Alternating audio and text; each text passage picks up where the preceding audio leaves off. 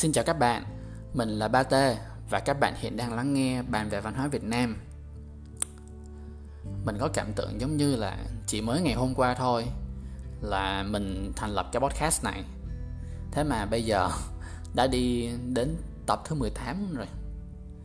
Và mặc dù là mình vẫn còn rất là nhiều thiếu sót nhưng cảm ơn các bạn rất là nhiều vì đã ủng hộ cũng như là lắng nghe podcast của mình thì trong thời gian sắp tới á mình sẽ cố gắng đầu tư thật là nhiều chất xám để có thể cho ra lò các tập thật là chất lượng nhất có thể. Thì quay trở lại nội dung của tập ngày hôm nay. Chúng ta đã nói xong văn hóa tổ chức đời sống cộng đồng rồi, thì bây giờ chúng ta sẽ tiến vào một cái lãnh địa khác, văn hóa tổ chức đời sống cá nhân. Thì hiểu đơn giản, văn hóa tổ chức đời sống cá nhân sẽ chú tâm vào cuộc sống cá nhân của người dân Việt Nam. Xem coi chúng ta đi đâu làm gì khi ở một mình? Kiểu như vậy à, trong tập ngày hôm nay chúng ta sẽ nói về tín ngưỡng. Cụ thể hơn á, là tín ngưỡng phồn thực. Một trong những tín ngưỡng mà có thể xem là cổ xưa nhất của văn hóa Việt Nam. Một điều thú vị á, là ở Việt Nam chúng ta không có tồn tại cái tôn giáo chính gốc đó các bạn. Kiểu như chúng ta không có sáng tạo hay là xây dựng được cho bản thân mình một cái tôn giáo bản địa và chính gốc. Các tôn giáo mà các bạn thấy bây giờ đều là từ nước ngoài du nhập vào Việt Nam. Chúng ta có Phật giáo là từ Ấn Độ nè rồi Thiên Chúa giáo từ bên phương Tây rồi đạo Hồi, đạo Hindu, Nho giáo vân vân. Tôn giáo bản địa mà người Việt Nam sáng tạo nên á vẫn có nhưng mà nó lại không có mang tính chính gốc. À, ví dụ như là đạo cao đài thì đạo cao đài ấy, là một tôn giáo tổng hợp của tất cả các tôn giáo mà mình vừa kể ở phía trên á. Nên là nó không có mang tính chính gốc. Um, đạo này chủ yếu là vay mượn tổng hợp từ các tôn giáo khác mà ra. Thì đạo này á nó được hình thành từ lối tư duy tổng hợp của chúng ta đó các bạn. Thì người Việt Nam tôn sùng các tập tục lâu đời trong làng xã truyền thống rồi dần đà họ hình thành nên cái nỗi sợ tự nhiên. Rồi thần thánh do họ tự nghĩ ra. Ví dụ như chúng ta sợ mây mưa sấm chớp, do chúng ta là kiểu dân gốc nông nghiệp mà. Rồi từ đó chúng ta tạo ra được những vị thần tượng trưng cho những hiện tượng đó, đặt tên theo kiểu như là bà mây, bà mưa, bà gió, bà sấm chẳng hạn. Thì nó cũng chỉ dừng lại ở mức tín ngưỡng mà thôi. Nó không phát triển lên được thành một cái tôn giáo. Ví dụ như chúng ta không có cái tôn giáo nào mà đi thờ bà mưa bà sấm bà chớp gì cả đúng không? À, không có giáo chủ không có giáo luật. Thì lý do là vì chúng ta ở thời xưa người Việt Nam à, gốc nông nghiệp à, thiếu đi cái óc phân tích à, một thứ rất là cần thiết cho sự hình thành tôn giáo những thứ mà mình vừa nêu trên á, giải thích vì sao mà chúng ta không thể phát triển được một cái tôn giáo chính gốc mà chỉ có thể dừng lại ở cái mức tín ngưỡng mà thôi. Còn bây giờ, hãy cùng mình đi sâu vào trong cái tín ngưỡng phồn thực, một trong những tín ngưỡng mà quan trọng nhất của nền văn hóa Việt Nam chúng ta.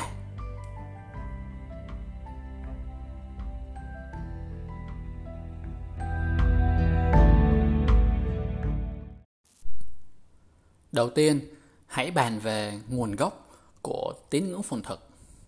Chúng ta cùng ôn lại một chút về cặp đối lập mẹ cha và cặp đất trời nhé các bạn. Giống như mình từng đề cập ở những tập trước á, thì người gốc nông nghiệp chúng ta trọng hai cái cặp âm dương này nhất. Bởi vì sao? Bởi vì chúng ta mong muốn có mùa màng bội thu và con cháu đầy đàn. Mà phải làm sao để có được mùa màng bội thu và con cháu đầy đàn? Chúng ta cần có sự giúp đỡ từ trời đất và sự giúp đỡ từ mẹ cha để có thể cấy trồng thuận lợi và sinh con đẻ cái. Đó là lý do vì sao mà hai cái cặp đối lập này nè, cực kỳ quan trọng trong văn hóa Việt Nam. Có thể xem là khởi nguồn của tất cả mọi thứ luôn. Nhìn sâu hơn một tí thì ta sẽ thấy được thực chất cái mùa màng bội thu này với các con cháu đầy đàn á, chính là cách mà người Việt Nam duy trì và phát triển sự sống theo tư tưởng của người dân gốc nông nghiệp xưa. Thì để duy trì sự sống, tức là để tồn tại á, chúng ta cần phải ăn, phải uống, đúng không? Vậy thì chúng ta cần có mùa màng bội thu để cung cấp những thứ đó. Còn để phát triển sự sống á, thì chúng ta cần có thế hệ mai sau, thế hệ mà sẽ tiếp tục gìn giữ và hoàn thiện những thứ mà ông bà để lại nên chúng ta cần có nhiều con cháu là vì vậy. Bản chất của hai cái hình thái sinh sản này nè nó giống nhau đó các bạn. Đó chính là sự kết hợp giữa hai yếu tố khác loại mẹ và cha đất và trời. Thì mẹ và cha mang tính âm còn um, cha à, mình nhầm. Mẹ và đất mang tính âm còn cha và trời thì mang tính dương. Hợp lại với nhau chúng ta sẽ có được hai cặp đôi hài hòa và cân bằng âm dương. Thì từ cái bản chất này, tư duy của người dân chúng ta sẽ chia làm hai hướng. Người nào mà có một trí tuệ sắc sảo, thích suy nghĩ, phân tích rồi tìm tòi á, thì họ sẽ khám phá ra được cái quy luật của tự nhiên để rồi tìm ra được cái triết lý âm dương. Những người còn lại không có trí tuệ tốt bằng thì họ không thể nhìn thấy được những cái quy luật để mà đặt chúng xuống trang giấy. Họ chỉ có thể nhìn thấy được cái sự bất thường trong tự nhiên và từ đó họ sinh ra cái nỗi sợ trước sức mạnh của thiên nhiên. Rồi họ tạo ra thần thánh à, ở phía, rồi sau đó họ bắt đầu thờ cúng. Kết quả của cái hành động này chính là sự ra đời của tín ngưỡng phồn thực. Thì phồn tức là nhiều thực nghĩa là nảy nở. Ghép lại chúng ta sẽ có được một cái tín ngưỡng về sự nảy nở đầy đàn. Triết lý âm dương và tín ngưỡng phồn thực á, suy cho cùng nó khá là giống nhau. Nó khác ở cái cách mà nó thể hiện ra bên ngoài á, chứ bản chất bên trong là nó y chang. Nếu như triết lý âm dương tồn tại dưới hai cái quy luật, thì tín ngưỡng phồn thực nó tồn tại dưới dạng hai dạng thờ cúng một là thờ cúng cơ quan sinh dục. Hai là thờ cúng hành vi giao phối.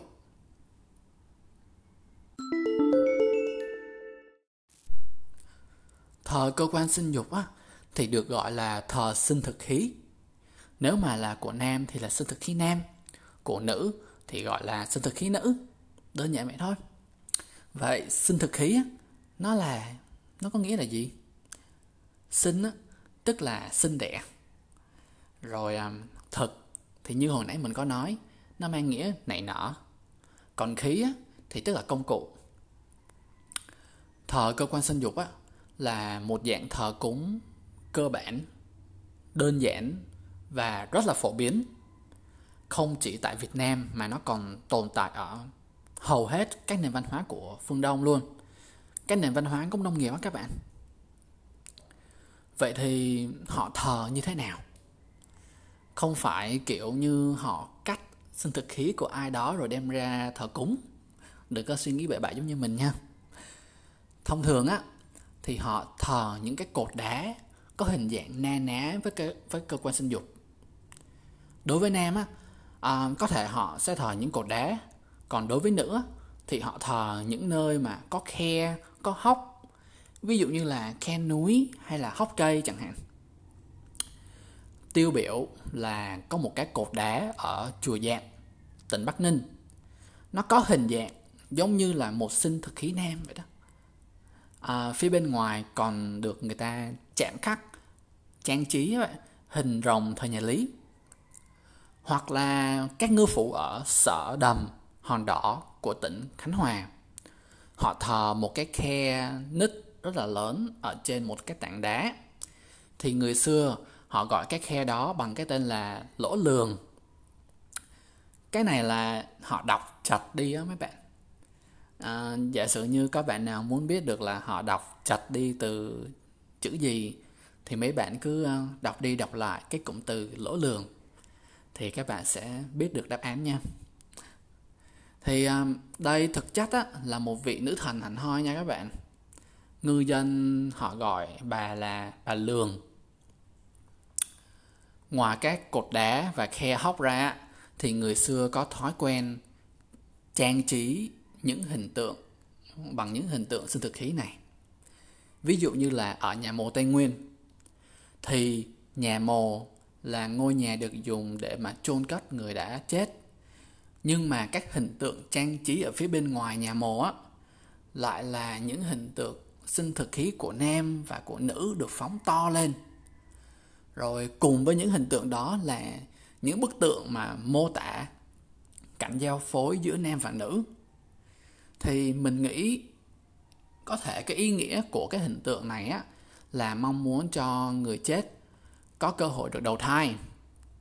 Mà để đầu thai thì đâu còn cách nào khác là phải giao phối đúng không các bạn? À, ngoài thờ cúng cơ quan sinh dục nam và nữ ra thì như mình có đề cập hồi nãy á do chúng ta có lối tư duy biện chứng, quan tâm đến mối quan hệ giữa các sự vật hiện tượng, nên là người Việt Nam còn thờ cả hành vi giao phối nữa.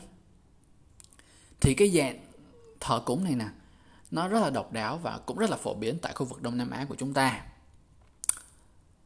Mà cái này đặc biệt á, kiểu như nó không chỉ ở người mà chúng ta còn thờ hành vi giao phối của động vật nữa. Ví dụ như là trên một cái nắp thạp đồng được tìm thấy ở làng Đào Thịnh thuộc tỉnh Yên Bái. Thì trên cái nắp thạp đồng này có rất là nhiều hình tượng trang trí. Ví dụ như là có hình mặt trời nè rồi xung quanh mặt trời là bốn cặp đôi nam nữ đang giao phối với nhau.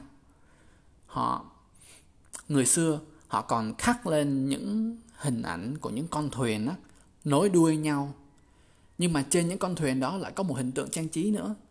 Đó là hình con cá sấu và con rồng được gắn ở trên mũi thuyền. Thì những con thuyền nối đuôi nhau đúng không các bạn? Thì những con cá sấu và rồng nó cũng chạm vào nhau. Nhưng mà chạm vào nhau ở trong cái tư thế giao hoan luôn. Thì đó là một hình tượng khá là khó mà nhìn thấy trên nắp. Mình, kiểu như, mình ngồi trong phòng nè, mình nhìn cái trang sách đó hơn 5 phút đồng hồ luôn mà mình vẫn nhìn không ra được cái hình ảnh đó. Chắc có khi là bạn phải nhìn trực tiếp mới thấy rõ được. Còn phần lễ hội thì sao? Cái này nó mới vui nè mấy bạn. À, ở vùng La Sơn La Cả thuộc tỉnh Hà Tây hồi xưa thì Hà Tây bây giờ nó đã được sát nhập vào trong Hà Nội rồi nên là mình cũng không chắc là vùng này nó còn cái tục này không. Thì có một cái tục như vậy ở vùng La Sơn La Cả sau khi mà rã hội á, thì vị bô lão sẽ đánh ba hồi trống và ba hồi chiêng. Trong khoảng thời gian đó, tất cả mọi điều cấm kỵ đương thời bị hủy bỏ. Nam nữ được tự do. Đến đây thì bạn hiểu rồi đúng không? Tự do đó, muốn làm gì thì làm. Nhưng mà chỉ trong thời hạn cho phép thôi đó nha thì ý nghĩa của cái tục này á nó lại khá là hay.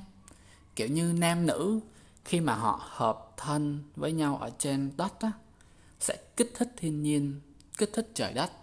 Từ đó chúng ta có được mùa màng bội thu. Thì đọc xong cái tục này nè mình có cái cảm tưởng giống như là mình đang đọc một cái kịch bản phim vậy đó. Nhưng mà mình không chắc á, là người việt nam chúng ta um, trong thời nay nè sẽ chấp nhận một cái kịch bản phim giống như vậy. Mặc dù là nó mang yếu tố truyền thống, nhưng mà mình lại nghĩ nó khá là phức tạp. Thì bạn nghĩ sao? Bạn có đồng ý với một bộ phim có những tình tiết giống như vậy không?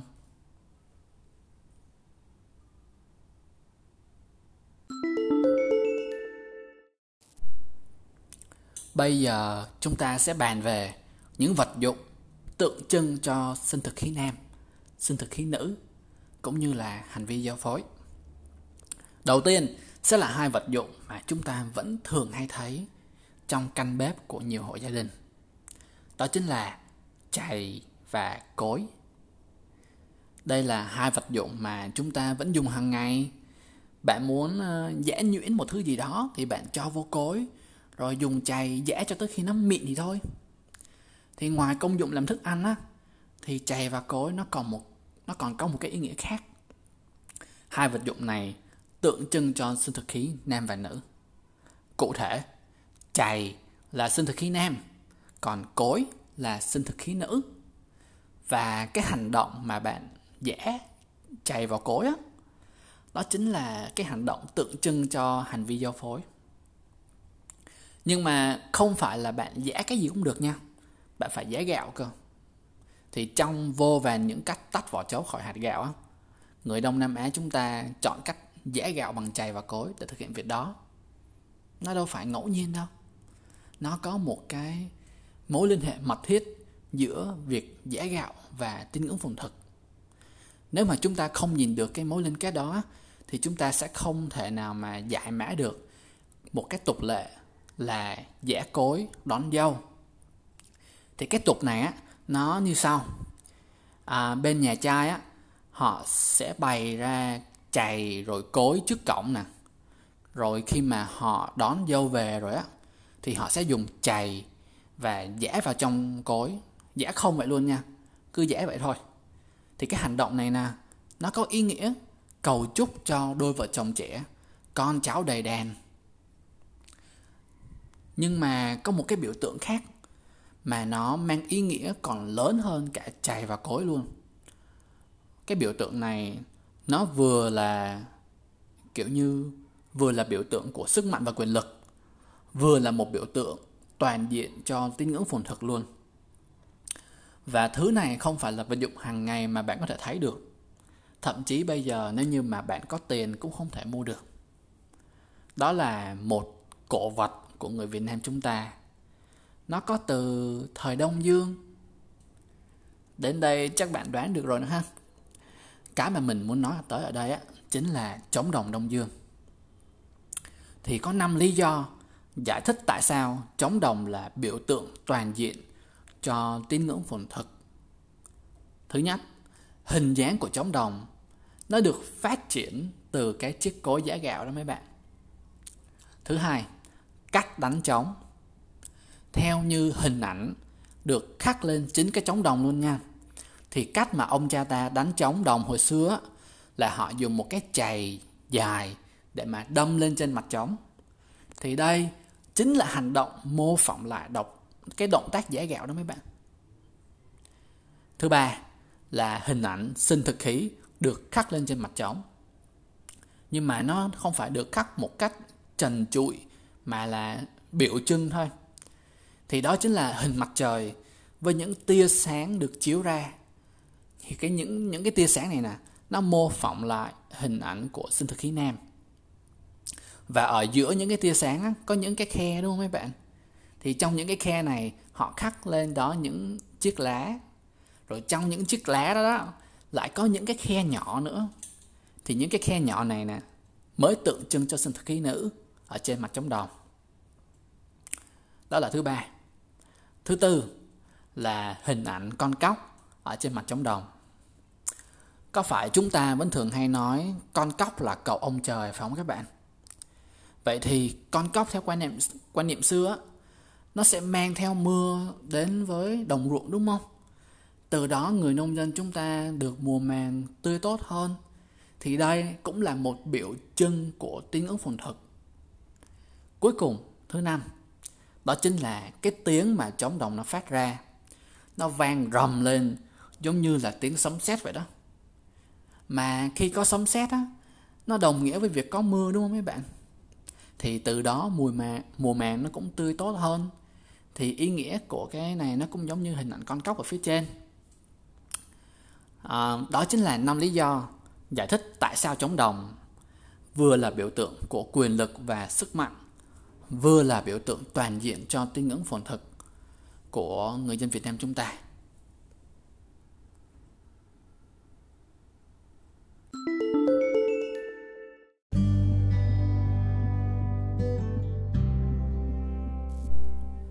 Tập ngày hôm nay đến đây là kết thúc. Thì mình dám cả với các bạn đó là nghe xong tập ngày hôm nay, không ít người sẽ có cái nhìn khác đi với cái cối và chạy kiểu như mình à, mình nhớ lúc mà khi mà mình đọc xong mấy cái nét văn hóa như vậy á, rồi lúc nấu ăn thấy chày rồi thấy cối á, mình toàn nghĩ về cái vụ ấy ấy không à.